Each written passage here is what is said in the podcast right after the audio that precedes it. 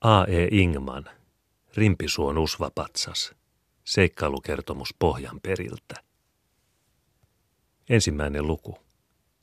Olin jo täyttänyt 12 ikävuoteni, kun minut eräänä syyskuun päivänä vietiin kansakouluun. Nainen, joka minut toi kouluun, oli holhoajani vaimo, kunnollinen ja kyvykäs, mutta ankaranpuoleinen ihminen. Opettajan kirjoitettua nimeni paperiinsa poistui saattajani heti. Istuuduin opettajan määräämälle paikalle, mutta kun täällä kaikki tuntui oudolta ja ikävältä, oli minun pakko, salatakseni silmiin tunkevia kyyneleitä, äänekkäästi niistää nenäni. Silloin kuulin pojan, joka istui vieressäni, sanovan itsekseen, mutta kuitenkin siten, että kaikki kuulivat. Siitä tunnen tuhman miehen, kun tulee tupahan, niin niistää nenänsä. Opettaja, hiljainen mies, ei sanonut mitään. Mutta kun pojat huomasivat opettajansa tukahduttavan pientä hymyn alkua, remahtivat he kaikki nauramaan. Kyyneleeni kuivuivat nopeasti. Tunnin loputtua törmäsivät kaikki pihalle. Sain tuon pojan, joka oli vähän itseäni pitempi, käsivarresta kiinni. Nipisti voimaini takaa ja kysyin. Tahdotko tapella vai tyydytkö tukkanuottaan? Toverini valitsi tappelemisen, mikä aiheutti sen, että minä heikompana sain aika tavalla rökkiini.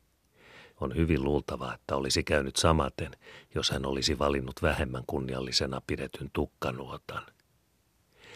Matia minun tuttavuuteni alkoi siis niin kovakouraisesti kuin sen 12-vuotiaiden kädet kykenivät tekemään. Tämä ei kuitenkaan millään tavalla vähentänyt sitä vakavaa ystävyyttä, joka tästä lähtien syntyi välillemme. Ja kun neljä vuotta myöhemmin astuimme ylpeästi yhdessä kotiin, päästötodistukset taskussa, ei meistä kumpikaan ajatellut tappelua eikä tukkanuottaa. Yhdessä astuimme kotiin sanoin. Matin vanhemmat kuolivat näet samana syksynä, kun Matti tuli kouluun, ja Matti muutti meille. Meillä oli kummallakin ollut vähäinen perintö, mutta rahat oli nyt syöty, ja meidän piti ruveta itse ohjaamaan tulevaisuuttamme, kuten koulun käyneiden miesten ainakin. Arvasimme, ettei isäntä kahta näin nuorta kasakkaa tarvinnut, joten muualle oli kai pakko kääntyä. Mutta ei meistä kumpikaan aikonut nälkään kuolla. Ei kyllä kukaan kirves kädessä synny, mutta eipä synny myöskään moni peukalo keskellä kämmentä. Matti ei ollut kellarista kotoisin, enkä minä myöskään ollut mikään reestä pudonnut ja tielle jätetty. Tätä en kerro teille ylvästelläkseni, mutta totuus vaatii minua kertomaan asiat siten, kuin olen ne itse käsittänyt ja todeksi huomannut. Ei meitä kuitenkaan hätä vielä kovin läheltä kopristanut. Isännällä oli suuret uudisviljelyhommat, ja hän oli jo luvannut meille kesäksi ja syksyksikin työtä. Lapinmaan rajalla oli työvoima kallista, markka päivässä ja talon ruoka. Kannattihan semmoisilla ehdoilla meikäläisten ryhtyä raatamaan. Talveksikin meillä oli lupa jäädä taloon, jos tahdoimme ruoan edestä olla talon töissä. Tästä asiasta meillä oli kuitenkin itsellämme toiset ajatukset kuin isännällä. Ei niin viisasta, ettei jostain paikasta hullu. Meidän hulluutemme koski ensi talven työtä. Meillä oli siinä asiassa omat meininkimme tarkoin mietittyinä ja kypsytettyinä. Mutta koska tämä on vielä syvä salaisuus, en hiisku siitä luotua sanaakaan. Sadan sylempäässä talosta on korkea mäki ja mäenlailla tupa. Tuvassa asuu talon vanha paappa, nykyisen isännän isoisä. Hän on kolmantena jäsenenä ystävyyden liitossamme ja ottaa iästään huolimatta yhteisiin harrastuksiimme osaa, miltei kiihkeämmin kuin Matti ja minä. Eikä ukko pidäkään 90 vuotta minään aivan korkeana ikänä. Ja vanha paappa on sitä mieltä, että kun luoja on säätänyt hänet näinkin vanhaksi, on hänen osalleen määrätty, ettei hän ennen kuole kuin rimpisuon salaisuudestaan perille päästy. Ukko Matti ja minä olemme vahvasti päättäneet tämän salaisuuden selvittää, Vahva on kolmisäikeinen köysi, ei se kesken katkea. Hyvää hamppua pitää olla senkin, joka 90 vuotta on kestänyt, eikä ole vielä silloinkaan mätä. Toivoa siis oli, että me kolmisin saisimme tämän asian selville. Toinen luku. Lapin rajoilla on monta suurta nevaa. Rimpisuo on kuitenkin niistä kaikista suurin, kolmatta sataa kilometriä leveä ja neljättä pitkä, niin ovat maamittarit laskeneet. On siinä jo nevaa.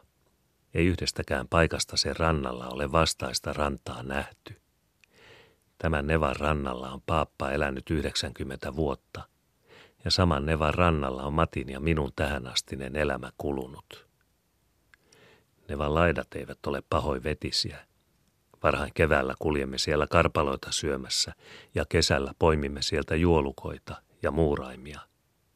Ja pensaikossa metsän ja nevan rajalla on meillä talvisin pitkät risuaidat veräjineen ja ansoineen metsäkanojen pyyntiä varten. Tämän kaiken puolesta rimpisuo ei siis eroa monesta muustakaan nevasta. Laajuus vain on sillä omansa – mikä on siis se salaisuus, joka tekee iäkkään ukon yhtä uteliaaksi kuin meidät ja monet muut seudun poikaviikarit? Jopa tämä salaisuus on saanut ukon rakentamaan vanhuutensa kodin korkealle mäen laelle, jossa ainoastaan muutamat suunnattoman suuret kivet suojaavat tupaa taivaan tuulilta. Kun tältä mäeltä katsoo nevalle, näkyy kirkkaina talvipäivinä aivan selvästi taivaanrantaa vasten omituinen usva pilvi – siinä salaisuus. Korkeimmalta kiveltä katsoen näkyy pilvi aina samasta paikasta. Lämpimänä vuoden aikana ei näy mitään, olipa päivä kuinka kirkas ja ilma kuinka kuulas. Monta selitystä on tämä omituinen ilmiö saanut. Kansa puhuu maahisista, jotka asuvat Nevalla.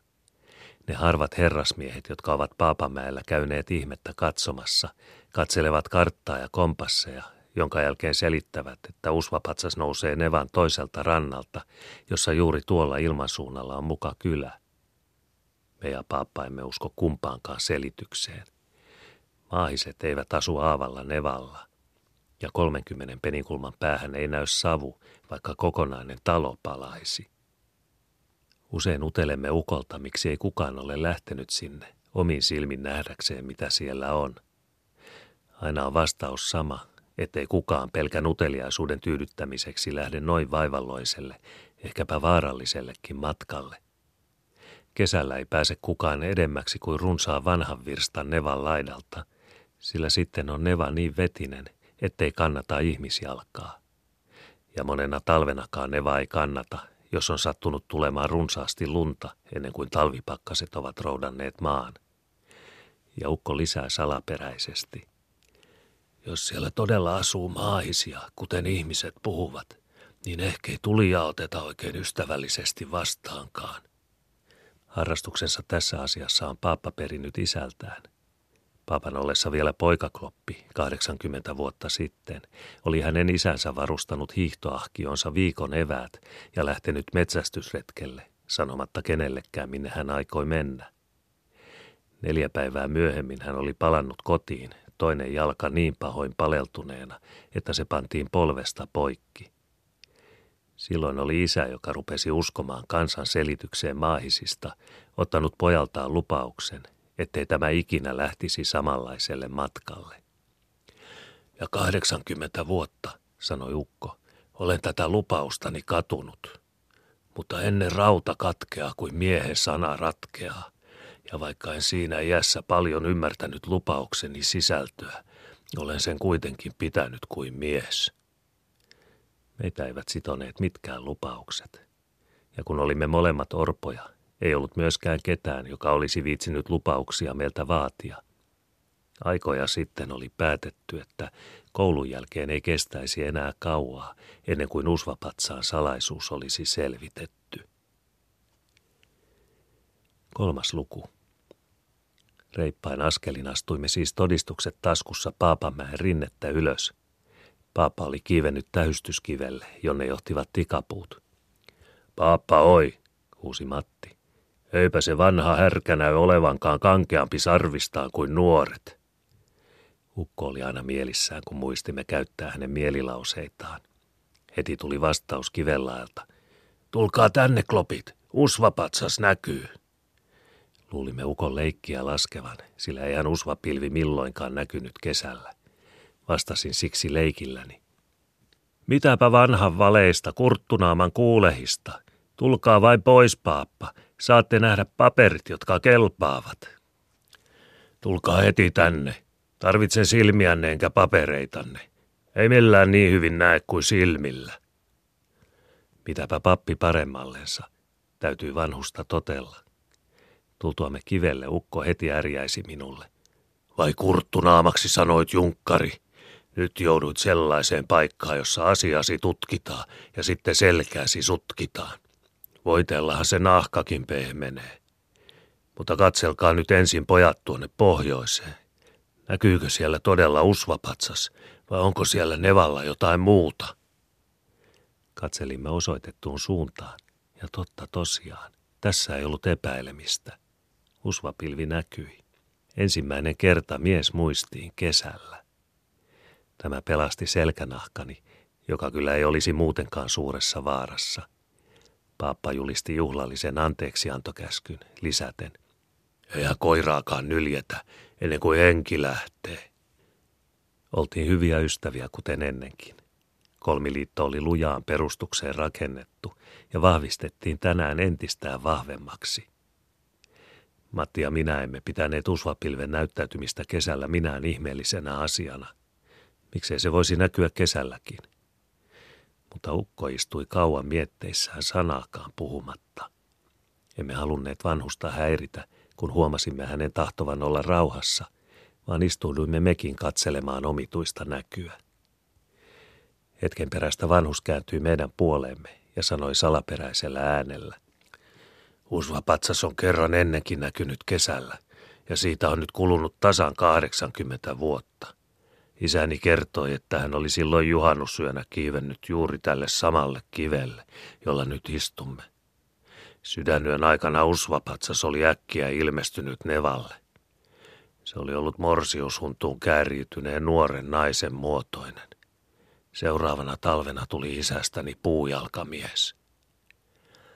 Tämä ukon puhe pani tietysti mielikuvituksemme liikkeelle enemmän kuin koskaan ennen. Tiesimme, mihin tehtävään ajoimme ryhtyä ensi talvena, ja nyt kuulimme, että sama ennen, joka näkyi tuossa silmäimme edessä, oli kerran ennenkin edeltänyt samanlaista yritystä, mutta epäonnistunutta. Tahtoiko usvapatsas varoittaa meitä? Olimme melkein varmat siitä, että ukon ajatukset liikkuivat tähän suuntaan. Mutta tunsimme samalla, etteivät pahimmatkaan enteet voisi estää meitä toteuttamasta tuumaa, jota olimme niin monta vuotta hautoneet. Pelkäsimme pahasti, että ukko tämän enteen johdosta kieltäisi meiltä koko matkan. Vanhuksen kieltoa emme olisi uskaltaneet uhmata. Olimme aina pitäneet pappaa isän asemassa, paljon enemmän kuin itse isäntää – jonka kuitenkin holhojanamme olisi pitänyt isää edustaa. Isännälle emme olisi ikinä uskaltaneet puhua sanaakaan tämmöisestä tuuminnasta. Se oli paapan ja meidän yhteinen salaisuus. Kun vanhus heräsi mietteistään, hän kysyi. Näettekö pojat, onko usvapilvi varmasti patsaan näköinen? Tämä oli meidän myönnettävä. Usvapilvi vivahti todella jossain määrin jättiläissuureen ihmishaamuun. Onko sillä morsiuspuku päällään? Tähän kysymykseen taisimme hyvällä omalla tunnolla yksin sui vastata, ettei näy rintaneulaakaan, saatikka morsiuspuvun näköistä.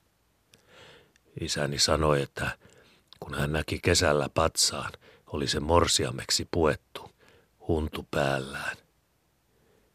Todistimme taas, ettei ollut edes pyhäpuvun näköistä, hunnusta ei puhettakaan. Silloin se ei ole sama – joka isälleni näkyi. Ei taida merkki pahaa ennustaa. Jo tiesimme paapan päätöksen. Uskalsimme laskea leikkiä vanhoista merkeistä, joista nykyaikana eivät pidä paikkaansa muut kuin uni ja nälkä. Vanhus ei tätä kuitenkaan hyväksynyt, vaan tahtoi, että tässä paikassa nyt heti päätettäisiin, tulisiko ensi talven matkasta tosi vai jätettäisiinkö koko homma. Kun meidän päätöksemme oli jo aikoja valmis ja paappa nyt antoi myöntymyksensä, oli asia jo ennakolta ratkaistu. Se vahvistettiin kädenlyönnillä. Ukko sanoi nyt, että jos matkarahoista tulisi kova puute, niin hän avaisi kirstun kantta. Mutta mitäpä me matkarahoista? Sama se on suutarille, onko sata markkaa saamista vai velkaa. Eikä teillä paappa kulta taida olla se kirstunpohja kovin raskas. Tähän ukko vain myhäili. Ei minun rahoissani ole ennenkään lanttia nähty. Siihen päättyi keskustelu matkarahoista. Paapan kanssa emme olleet koskaan puhuneet siitä, millä tavalla tutkimusmatka oli toteutettava. Kerran vain kun puhe kallistui sinne päin, sanoi paappa, kyllä rahalla saa ja hevosella pääsee. Siitä luulimme ymmärtävämme, ettei kokenut ystävämme katsonut isänsä hiihtoretkeä parhaimmaksi tavaksi lähteä Nevan salaisuuksia tutkimaan. Tiesimme, että Ukolla oli rahaa tallessa. Ajatteliko hän vanhoilla päivillään ostaa hevosen ja lähettää meidät hevosella, iso heinähäkki kuormana, usvapatsaan salaisuutta tutkimaan. Semmoinen matka voisi onnistua, jos varhain syksyllä tulisi kovia pakkasia ennen kuin suuret talvilumet tulivat. Hevosmatka ei olisi sellaisella säällä mahdoton. Patsas ainakin olisi silloin aina näkyvissä. Mutta ken tietää, minkälaiset ilmat luoja on ensi talveksi säätänyt.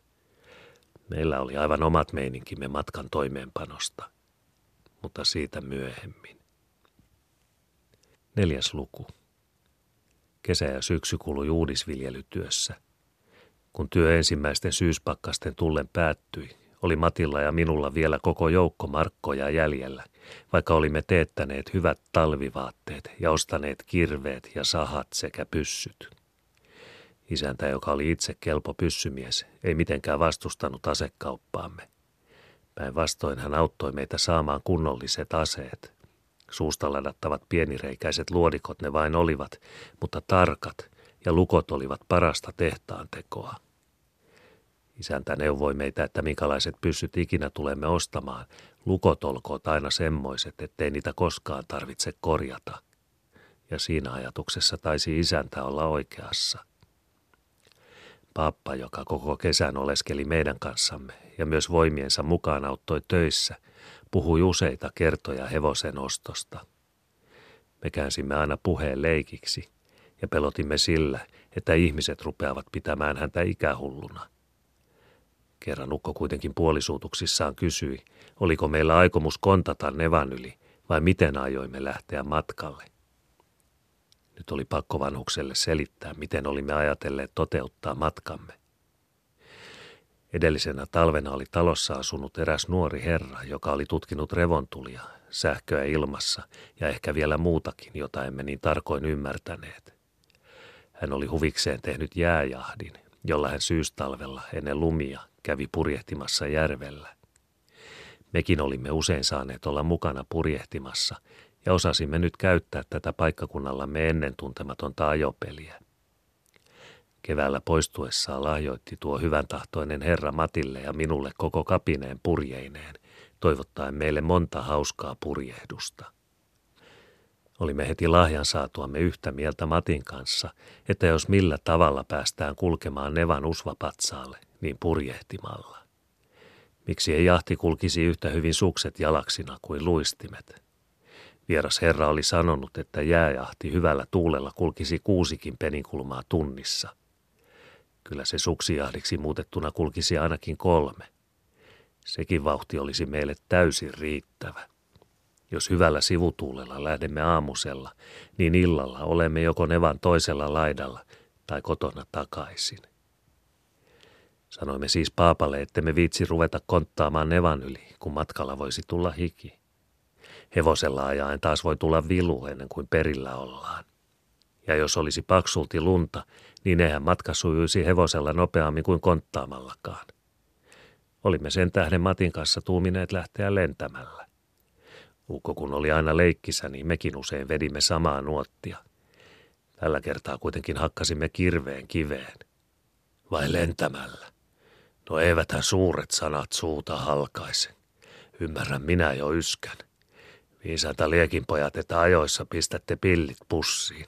Olen aina koettanut opettaa teille, että asiaanhan miestä tarvitaan, hakkaa puita pöllömpikin. Mutta ei teistä taida olla puuhakkaiksikaan. Vähän on mieltä ja sekin niin vetelää. Hyvästi nyt pojat. Oveni on lukossa illalla, kun työstä palaatte. Älkää, älkää, paappa kulta, hätäilimme molemmat. Kyllä me jo parannuksen teemme ja totuuden tunnustamme, kun ette vain meihin suutu. Mutta ukko oli jo tiellä korvat lukittuina. Ja kun illalla tulimme Paapamäelle, niin totta tosiaan, tuvan ovi oli lukossa, ensi kertaa meille. Kolkutimme ja rukoilimme nöyrästi anteeksi montakin kertaa, mutta ukko oli kai pannut jo maata, koska oli vetänyt sängyn uutimet kiinni. Sinä yönä emme paljon nukkuneet, sillä jos olimme joskus ennenkin vanhaa ystäväämme leikillä suututtaneet, niin oli hän aina illaksi leppynyt. Varhain aamulla olimme taas kolkuttamassa, mutta ei mitään kuulunut eikä näkynyt. Allapäin lähdimme kuokkamaalle. Sinne tullessamme näimme miehen, joka hyvää vauhtia heilutteli kuokkaa. Luulimme isännäksi, joka välistä käväisi työtämme tarkastamassa. Mutta suuriksi kävivät silmämme, kun tulimme lähelle ja huomasimme varhaisen kuokkiaan paapaksi. Vartalo näytti reippaan rengin vartalolta ja kuokkaa ohjasi hän kuin mies ainakin. Moni 60-vuotias ei tee semmoista jälkeä kuin 90-vuotias tässä. Astuimme lähelle ja jäimme palkattoman kasakkamme työtä katselemaan. Kun ukko oli hetken vielä kuokkinut, hän iski kuokkansa lujasti maan kamaraan, kääntyi meihin päin ja sanoi, Hyvää huomenta, pojat.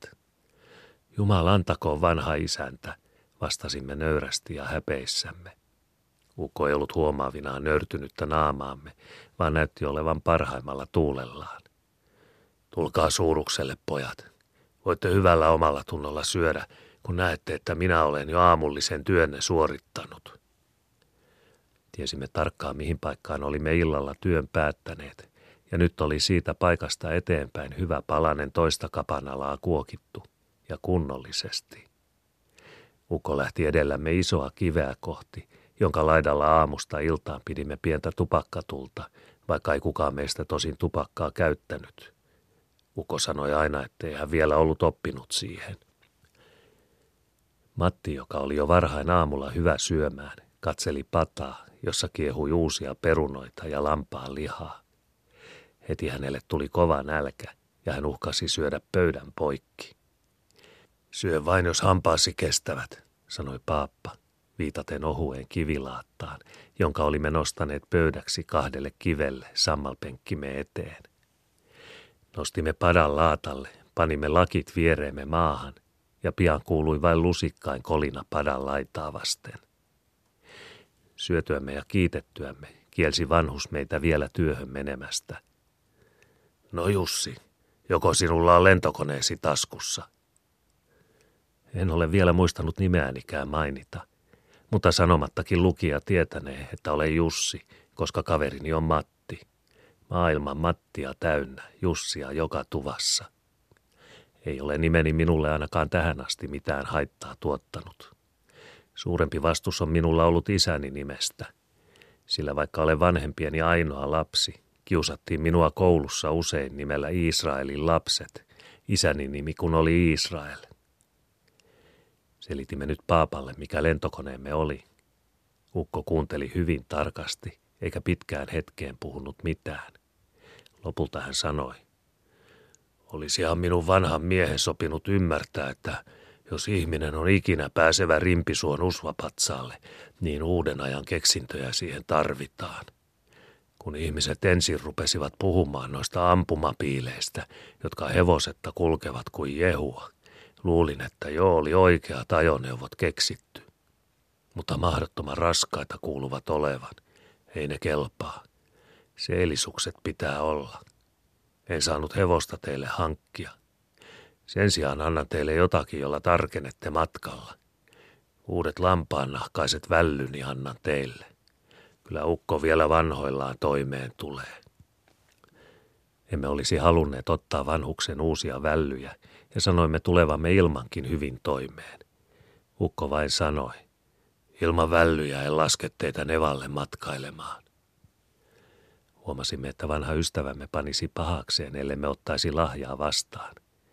Kiitimme siis ja kumarsimme.